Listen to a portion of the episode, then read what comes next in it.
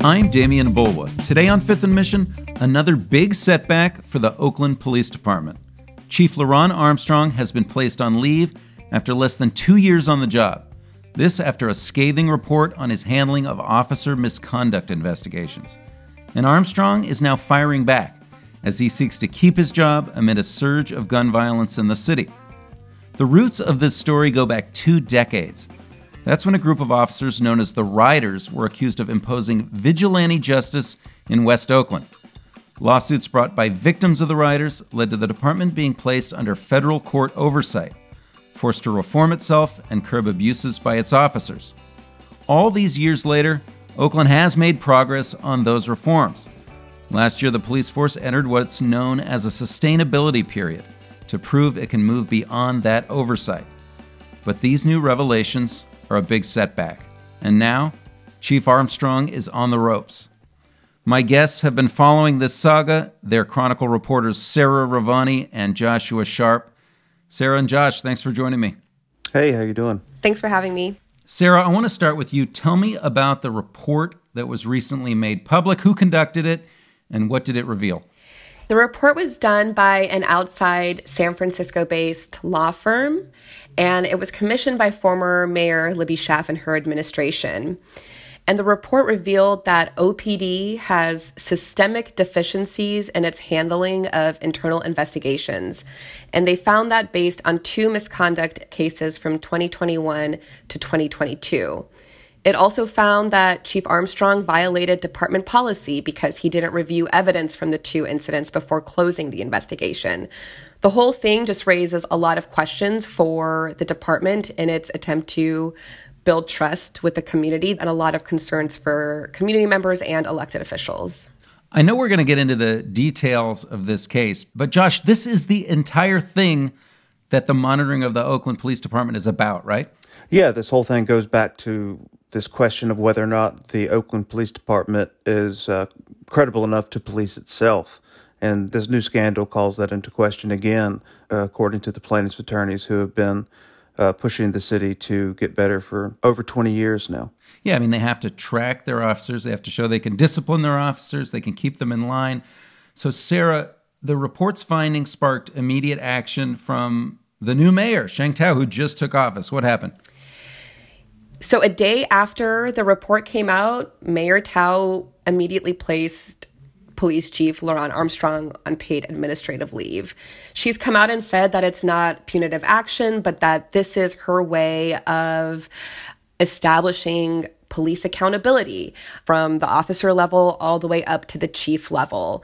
She said she hasn't decided whether she will fire him or not. There's still a bigger investigation that needs to be done. And until that happens, um, she will not make a decision. And Josh, what does this say about Mayor Sheng Thao? Obviously, she's dealing with a, a homicide rate that everybody's concerned about. What do we know about uh, what this says about her and her leadership? So it says that she's trying to make good on the promises that she made related to public safety and police accountability during the campaign.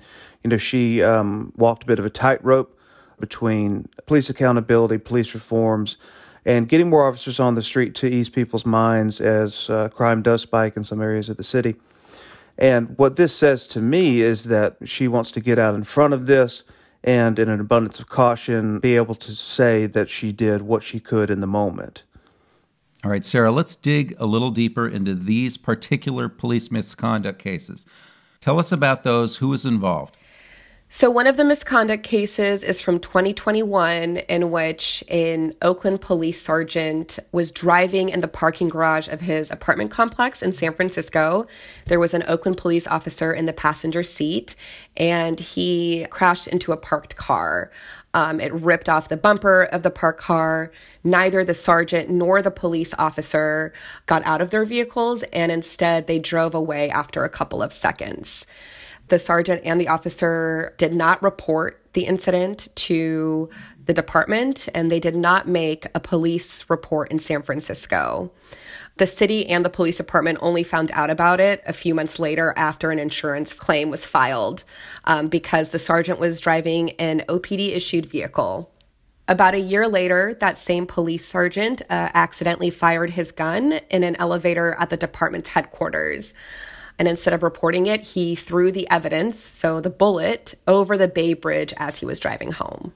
Josh, we know that things like this do happen. We've seen them in police departments before. Why is the chief under fire? So the chief in this particular case is under fire, according to uh, Mayor Sheng Thao and the city administrator, because the report suggests that he could have been negligent by signing off on these investigations without reviewing all the underlying documents.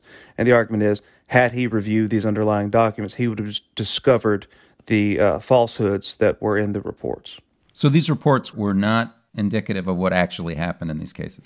That is what the law firm is, is alleging. The law firm says that the captain over internal affairs, who at the time was a man named Wilson Lau, he's since resigned from the department.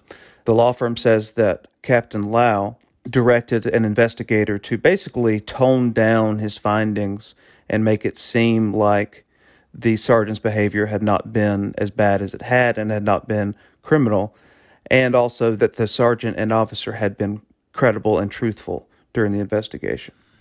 So we're talking about this. It's a specific case, Sarah, but it's like here we go again. Uh, as you and I have covered the East Bay over the years, I mean, OPD over and over again has run into trouble, and often when they're trying to get out from under this this oversight regime that has cost the city millions of dollars. I mean, how should people respond to this? They, they've seen this time and time again. Well, you're right, Demian. The department has been through nearly a dozen chiefs in the last dozen or so years.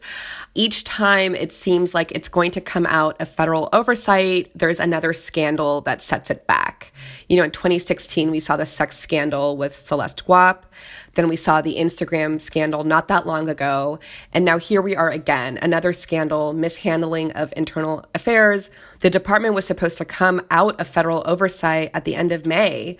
But now it looks like their sustainability period or their probationary period will be extended again. All right, I want to take a quick break. When we come back, I want to ask you both about Chief Armstrong's response to all this and trying to keep his job. We'll be right back after this. You're listening to Fifth and Mission. You can support the newsroom that creates this podcast by signing up for unlimited access at sfchronicle.com slash pod or by downloading the San Francisco Chronicle app.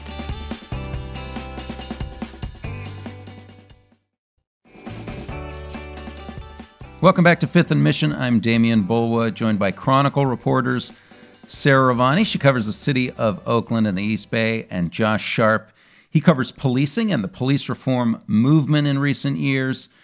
So, Chief Armstrong, Sarah, he went on leave, paid leave, but he did not go quietly. He's made some statements. What's he saying? So he held a press conference on Monday, you know, just a couple days after being placed on leave, saying that there are inaccuracies and falsehoods in this report that's come out. He did not specify what those inaccuracies are. Um, he also shifted blame to the court monitor, Robert Warshaw, saying that he's being scapegoated and that Warshaw wants to keep his contract with the city, does not want the department to come out from federal oversight. You know, this is an argument that we have seen before with police chiefs in the past. Chief Ann Kirkpatrick, who uh, was the chief of the police department before Armstrong and was fired by the police commission and Libby Schaaf has made that same argument that OPD will never be able to come under federal oversight under this particular monitor because he just wants to extend his contract with the city. Um, Kirkpatrick ultimately sued the city for her termination and won the case. All right, just to be clear, Sarah. So Robert Warshaw is the monitor. He works for the court. He monitors whether they have completed these reforms. And the argument is that because he is paid for his time, he wants to keep it going?